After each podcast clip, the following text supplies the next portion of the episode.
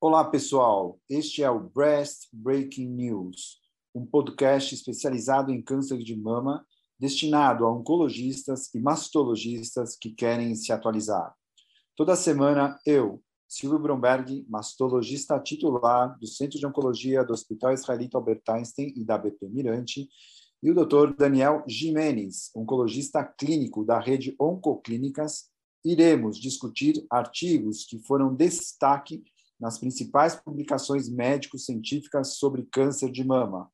Acompanhe no Onconews. Fala, Dani, muita atenção ontem. Você ficou muito tenso no dia de ontem? Ah, só um pouquinho, mas já passou. Já, né? Agora é. continuamos tudo igual, esperando a Copa, se Deus quiser. Exatamente. só alegria agora, né? Amém. Dani, deixa eu te falar. Hoje eu trouxe um, um paper que, claro, sempre recém-publicado, né? Que ele é muito provocador, mas ao mesmo tempo ele é extremamente irritante. Ele é muito irritante para o cirurgião, principalmente. Ó, vamos lá. Eu vou fazer uma observação que vai ter a ver depois com quem a gente vai discutir com, com, com, com, com o teu paper também. Porque muita gente considera o, o PCA, né, a resposta patológica completa, um surrogate para a sobrevida global. Mas esse dado ele foi coincidentemente contestado agora num estudo italiano no JAMA Oncology, e que eu quase ia falar sobre esse paper nessa semana, mas eu resolvi trocar quando eu vi esse outro que eu vou falar. Mas o importante desse, dessa consideração no estudo do, do IEO é que eles falam que o, o, a resposta patológica completa ela é importante, mas ela não, não obrigatoriamente pode ter uma correlação com melhor sobrevida né, das pacientes. Talvez precisam de outras coisas. Agora, é, ele é, claro, um indicador prognóstico muito importante. Isso foi super reforçado desde aquela meta-análise que a Patrícia Cortazar publicou em 2014, que a concepção de iniciar um tratamento através da neoadjuvância ganhou muita força na prática clínica. E pensando em subtipo molecular, o tratamento neoadjuvante, ele está bem claro que ele é excelente para tumor triplo negativo, HER2 positivo, que a gente tem resposta patológica completa num variável de 60% até 80% dos casos.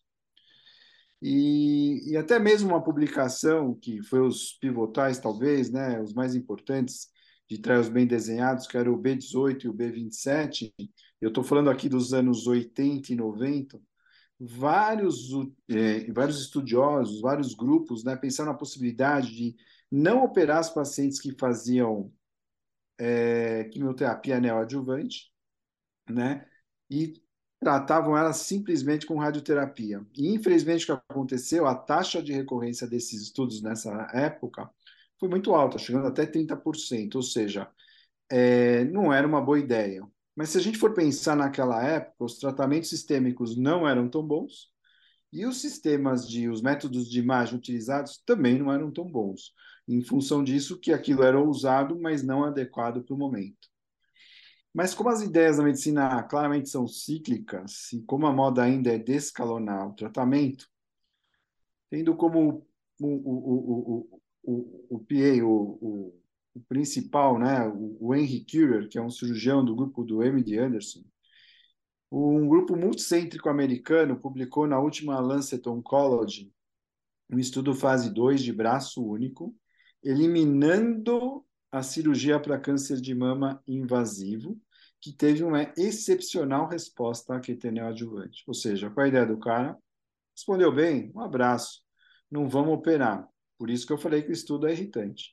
Durante o período de 2017 a 2021, eles elegeram pacientes com mais de igual ou mais de 40 anos, não gestantes com tumor invasivo, triplo negativo ou HER2 3 cruzes, confirmado por COR e clipagem, tumores unifocais T1, T2, N0, N1, mas eles aceitavam axila com até quatro linfonodos suspeitos ao ultrassom e que eram respectivamente biopsiados e clipados se suspeitos, e pegavam pacientes que desejavam, então, é, fazer um tratamento para preservar a mama, ou seja, não operar.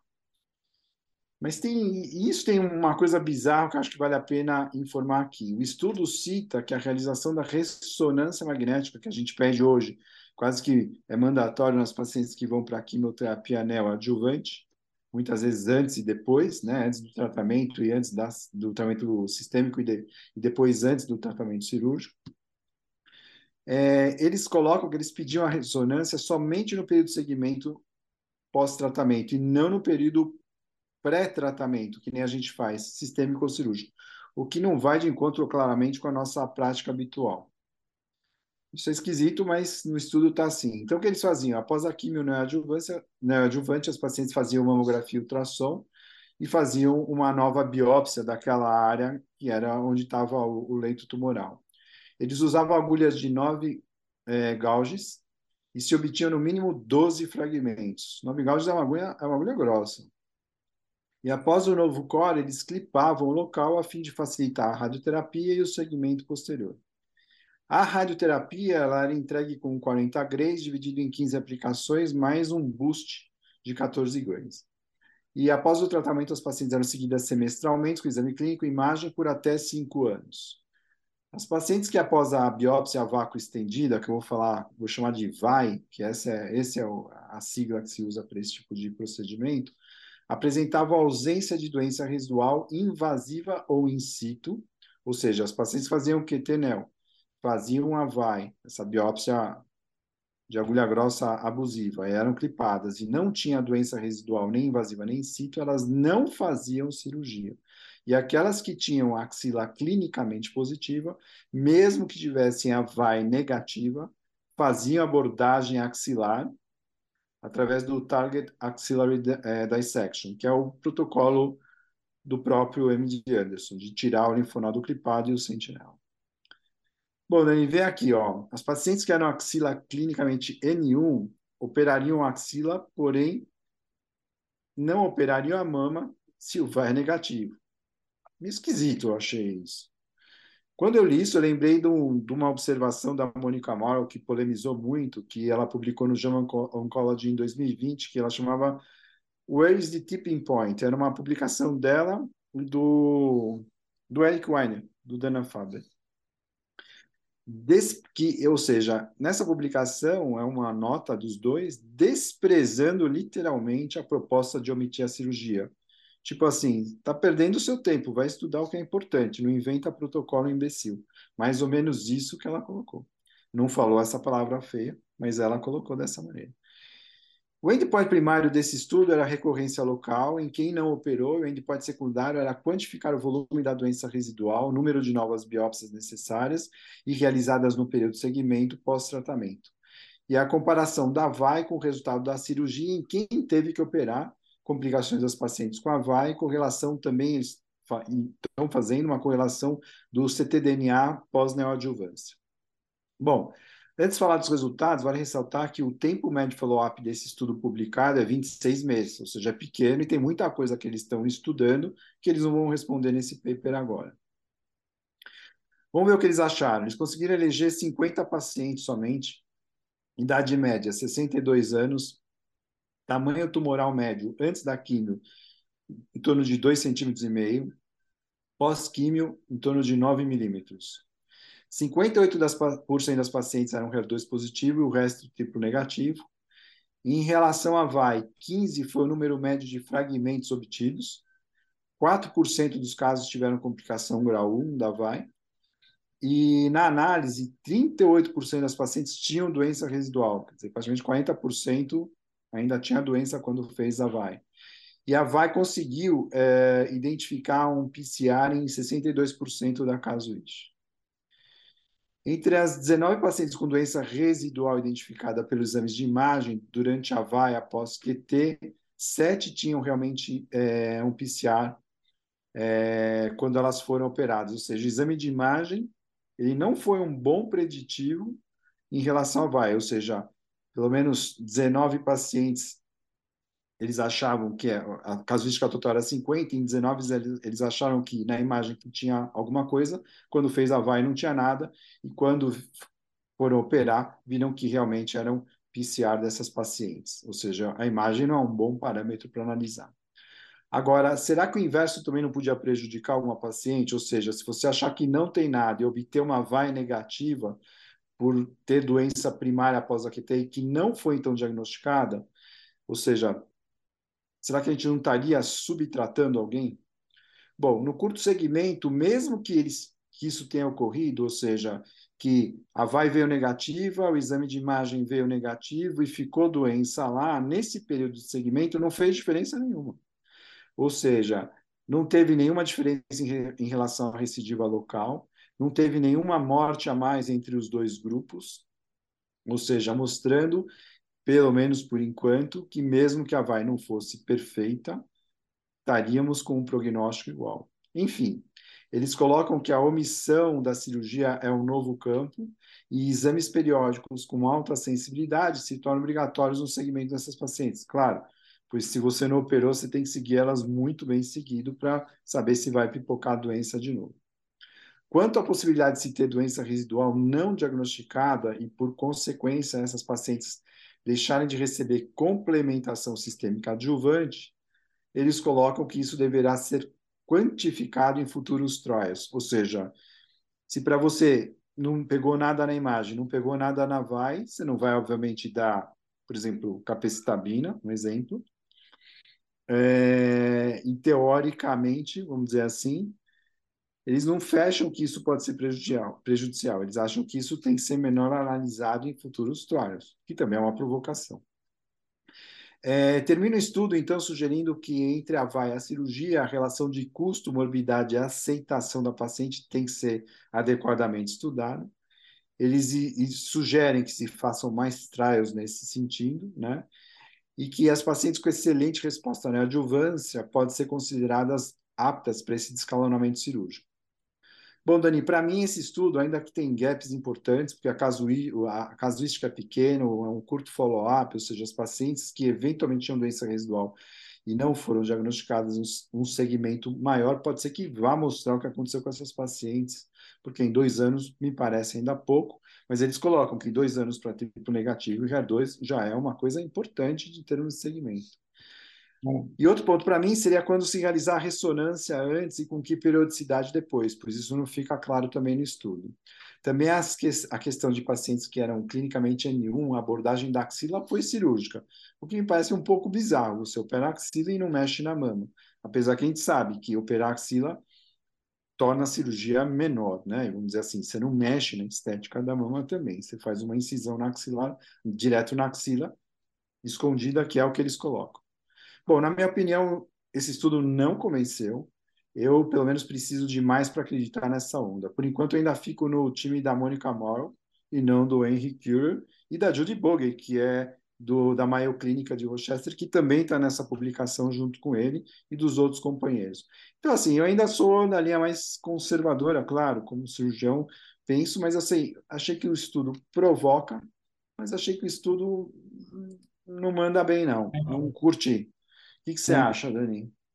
Eu acho que assim, a, esse, esse, método de fazer a biópsia a vácuo foi testado no último San Antônio é, presencial em 2019, você lembra? Aquele estudo que mostrou que a taxa de falso negativo é 17%. E aí é. deu um, uma ducha de água fria na linha de pesquisa, né?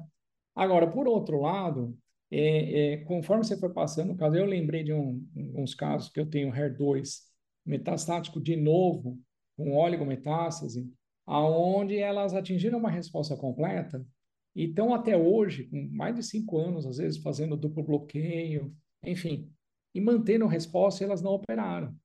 Então, assim, é, fica difícil a gente ter certeza de quem que você realmente vai selecionar.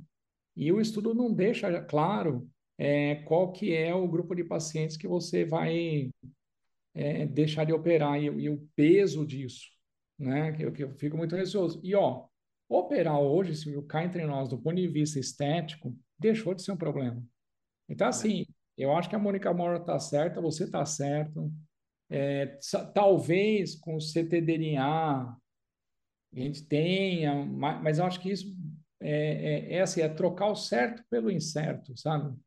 É, eu, eu fico, confesso que eu fico muito receoso. Né? É. O, o, que você colocou é importante, Dani, mas assim, no cenário metastático, veja, a paciente não tem doença, mas ela fica usando o anticorpo. Ah, é, tem isso. Entendeu? Tem... Aqui não. Aqui não, ela aqui... Só, é, só faz segmento. Então, e outro, é. dorme tranquilo, ela vai ficar fazendo exame cada seis meses e propedêutica invasiva. A invasiva não, armada pesada.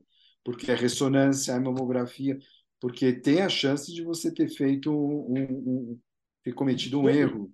Né? Um subtratamento. Um subtratamento. Então, assim, me parece um pouco forçado demais, eu acho. Né? Talvez realmente no futuro, quando você tiver um monitoramento é, mais tranquilo, pode ser que isso seja factível. Né? Ou métodos moleculares de imagem que você realmente consiga identificar uma lesão muito, muito, muito precocemente. Então, assim, eu acho que é uma ideia, mas me parece muito, muito mais provocadora do que factível, pelo menos no momento. Essa também é a minha opinião.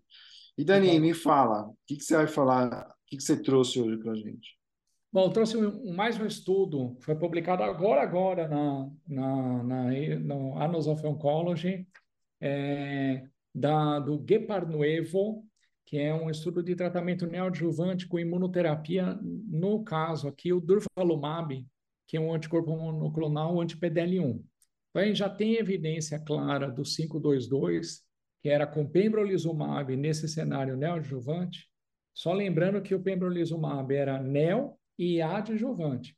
E no follow-up deu um ganho de sobrevida de doença, isso é, acabou promovendo ele como um tratamento gold standard hoje em dia. Já o durvalumab é, foi testado também nesse cenário neoadjuvante em mama triplo negativo, só que o interessante é que no desenho do estudo tem um dado que, que provoca, mas provoca demais, é que o tratamento foi feito apenas neoadjuvante, o durvalumab. Então, o regime de quimio era oferecido, muito parecido nos moldes do 522, e o durvalumab tinha até uma janela então, tinha uma dose de ataque do durvalumab, aí que começava o tratamento de químio com durvalumab, mas o tratamento finalizava pré-operatório, acabou, não, não tinha mais nada depois. E aqui é a atualização de follow-up para avaliar a sobrevida. Só que o interessante, já foi publicado antes a taxa de resposta, é, teve um ganho numérico de 9%, ou seja, 53% de resposta completa patológica versus 44%. E o que você tinha comentado né, do real benefício da resposta completa patológica, justamente pelo fato do, do, do, do, benefício do tratamento imunológico ser meio que independente, meio, mais ou menos que eu vou mostrar para você. E aí foram 174 pacientes, 88 do Valumab, 86 para o grupo placebo, e no follow-up de 43 meses, a sobrevida livre de doença à distância, que eu vou citar a principal. O intervalo de sobrevida livre de doença invasiva engloba tudo, mas o que mais interessa a nós é sobrevida de doença de metástase à distância. É 91% para o grupo do Valumab, 78% para o grupo placebo, e com uma hazard de 0,31, com intervalo perfeitinho e estatisticamente significativo. E foi mais longe, a sobrevida global foi sobre 95% versus 83%, com uma rasa de 0,24. E também muito significativo em termos estatísticos. Tá? Agora, um dado interessante que eles analisaram o benefício de acordo com a resposta completa patológica. Então, quem recebeu Durva com é, resposta completa patológica, na sobrevida global deu praticamente 100%, Silvio. E não resposta completa deu 92%, mas ambos bem superiores ao grupo placebo. Tá? Mesmo placebo com resposta completa patológica bateu 89%, é, ao passo que 100% nesse momento de, de, de análise, né, com 43 meses de sobrevida global, mas 43 meses para triplo negativo já é jogo ganho. Essa doença não recai, é, deu uma linha reta, né, 100%.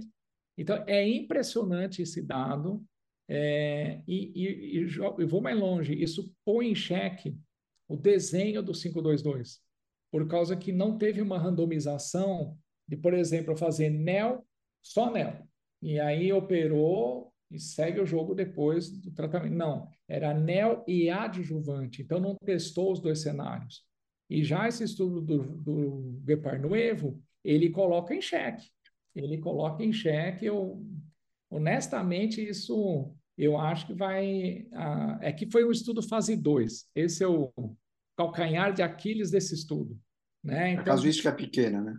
E casuística é pequena, então muita gente vai jogar pedra, né? Mas que honestamente isso é, pode a médio prazo influenciar bem, pode. Ah, não tenho dúvida. Mas, né? Dani, se você pegar o 522, mesmo aquelas pacientes que tiveram um RCB baixo, é, existe aquela questão de eventualmente a não necessidade ah. de você continuar, certo? Exato, esse... não é. Quando dá um RCB de, por exemplo, resposta completa patológica, né? É uma Zero. linha reta. E, e, dá dúvida se você precisa de PEMBRA. Agora, quando não deu resposta completa patológica, ganhou. Então, aí, tudo bem, né? E aqui a mesma coisa aconteceu. O Durvalumab agregou quando não deu resposta completa patológica, mas agregou no universo só neoadjuvante. Agora, será que ele é melhor? Será que não? Eu não sei. E, e, como você colocou muito bem, a amostra é pequena, mas é um estudo que eu acho que vai, vai fazer barulho, sabe? Vai fazer barulho. E, e, e, também coloca, começa colocar, né? Acho que eu vou te mandar esse, esse paper italiano. Essa história do, da importância do, do PCR, o cara fez uma meta-análise e agora faz um reforço no comentário dizendo que talvez vão surgir outras coisas mais que façam a gente, teoricamente, elencar melhor os tumores em relação a, ao prognóstico deles, é, em relação à resposta que eles tiveram à, à neoadjuvância. É, Pelo menos essa é a tendência. É, eu acho que assim, é, pode ser que na imuno isso possa ser questionado, é, sabe? Com, com imunoterapia sempre, claro. Exato, porque a imuno dá, um, dá uma manutenção de atividade, né? E, e até ia fazer um comentário breve aí da, no seu estudo, para HER2, passou de dois anos, o risco de recorrência é muito baixo, né? Isso é, então, você acha que nesse sentido pode ser que o é. estudo sinalize é. uma vantagem, sim? Mas eu acho que, assim, voltando ao teu estudo, é, não, é muita polêmica. Acho que não dá para ir. não dá, né? Agora, esse estudo do Durvalumab, guarda o nome porque ele, ele eu acho que é a pedrinha no sapato do Pembro. É bom. É bom ter mais drogas que baixam o preço. Exato. bom, Dani, excelente. Valeu. Acho que, que a gente se deu bem essa semana com boas escolhas e que o pessoal continue seguindo a gente aí, atualizando para a semana que vem tem mais. Continuem com a gente com o Breast Break News, eu, Silverberg e Daniel Jimenez, trazendo sempre novidade para vocês. Algum recado, Dani? Não, só até a próxima. É isso aí, até a próxima. Grande abraço. Abraço.